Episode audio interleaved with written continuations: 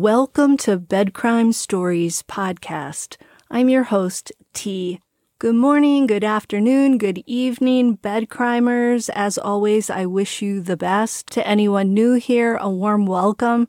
Thank you for checking out my channel. Let me just ask that after listening to or watching this video, if you learned something or enjoyed it, please do me a favor and smash that like button. Now let's dig in. Suspect Bryan Kohberger, who is accused of taking the lives of Kaylee Goncalves, Maddie Mogen, Ethan Chapin, and Xana Kernodle will appear before District Judge John C. Judge starting Monday at 9 a.m. Mountain Time for his arraignment. Yes, the judge's last name is Judge. Kohberger will be in the Latah County Courthouse, and he's expected to enter a plea of not guilty for the five charges against him four counts of first degree blank and one count of burglary. During the hearing, the judge is going to reiterate his rights and the charges against him. Now, the judge is likely going to ask Kohberger to enter a plea for each of the five charges.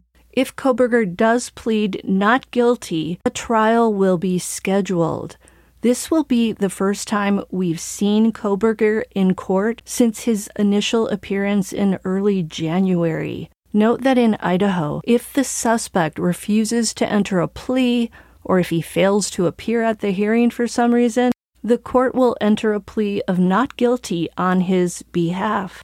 Well, isn't that special? I'm pretty sure Anne Taylor is going to make sure that Kohberger's Fanny in his little orange jumpsuit is going to be there. If Kohberger were to surprise everyone and plead guilty, there won't be a trial, of course, and the judge will order a pre sentence investigation.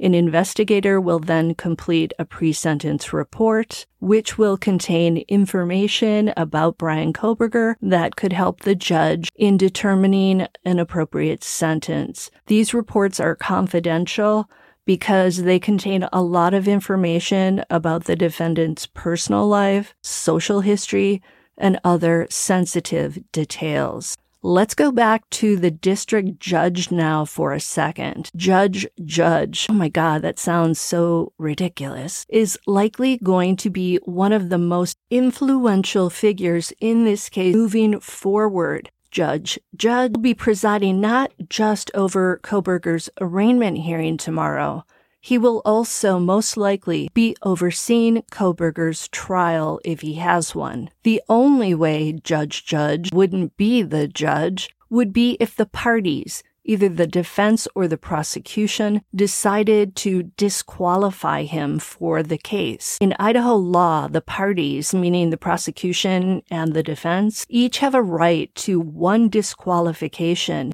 without cause of one judge.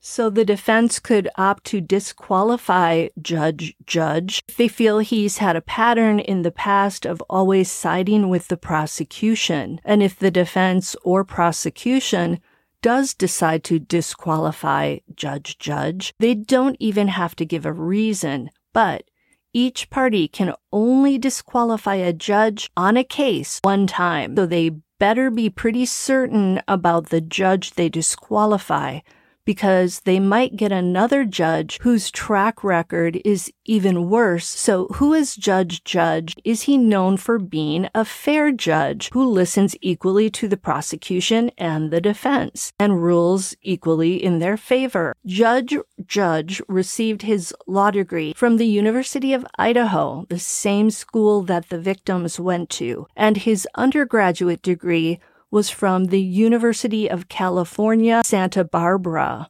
Nice place to go to school, I would imagine. He's been on the district court bench since 2018. According to legal experts, that's not a very long time to be a district judge. Before that, he was a magistrate judge starting in 2008. And before that, Judge Judge was in private practice for 24 years before being appointed a magistrate. Thus, it looks like this guy has a strong background around, and he has done some criminal defense work when he was in private practice. This hints to him likely knowing how to navigate through a criminal case like this one, which will be played out under the brutal glare of the media. One of the judge's past cases indicates that he probably is quite well versed in criminal law and quite fair when it comes to the defense. In 2006, Judge Judge had a case in the Idaho Court of Appeals that he won and got a published opinion from. This apparently is not very easy to do.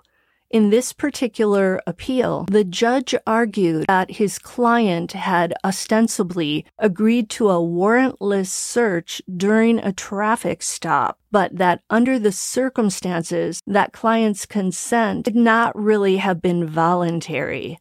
So Judge Judge made that argument on behalf of his client and he won the case. This shows that Judge Judge went the extra mile. He researched previous case law, he filed motions, he did the litigation, etc. He could have easily just had his client plead guilty because of that client's consent to the search. Instead, the judge went the extra mile for his client when he saw that the situation had been unfair.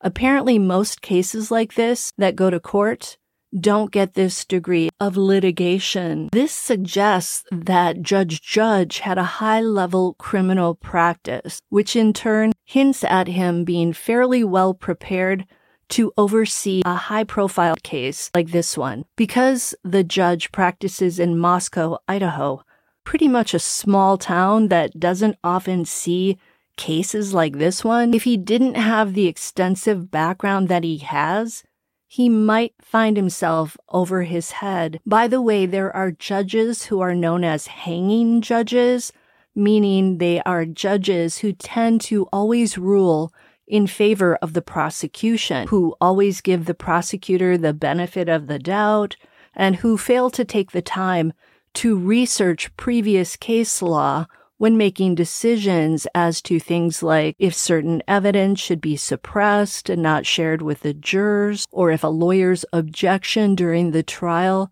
is warranted or not. The problem with hanging judges is that their cases often get overturned on appeal. The defense attorneys will file their appeal and then they're able to show that the judge didn't do his or her job or due diligence when making decisions during the trial and perhaps was biased toward the prosecution. What Judge Judge has done in the past indicates that he will be fair during a trial if the Kohberger case goes that route. It also indicates that he will likely not be disqualified by either the prosecution or the defense. All of this bodes well for the trial. Okay, that's all for now. I'll be back tomorrow to discuss Kohberger's arraignment hearing. We'll be seeing him for the first time in quite a few months.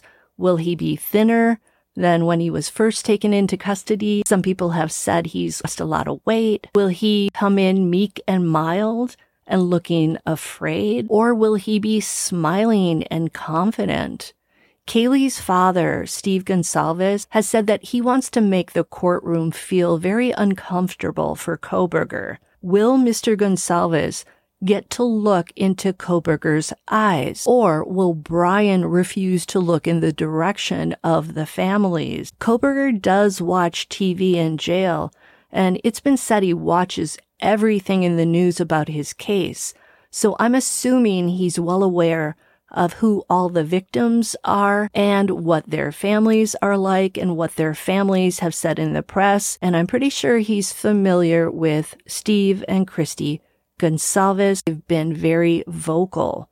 It should be very interesting. Can't wait until the next time on Bed Crime Stories. Now, do me a favor, smash that like button, subscribe to the channel if you're not yet subscribed, consider a membership if you like what you hear here, and I'll see you next time.